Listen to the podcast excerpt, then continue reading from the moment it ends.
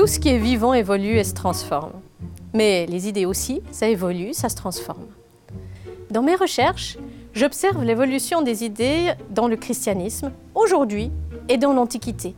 Je regarde la manière dont les textes se sont transformés et ont été transmis. J'observe notamment comment évolue notre manière de lire.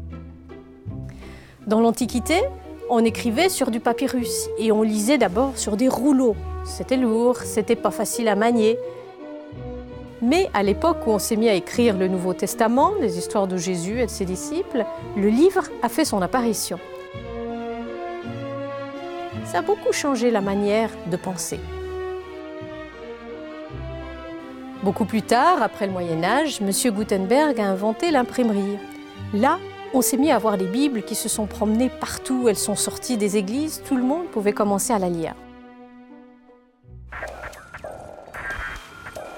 Aujourd'hui, nous vivons un moment passionnant.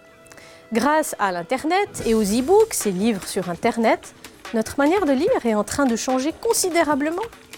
Je lis pas seulement un texte à la fois, mais plusieurs. J'ai des écrans ouverts sur mon ordinateur, je circule d'un texte à l'autre. Dans cette culture Internet, la Bible est en train de se transformer et d'évoluer.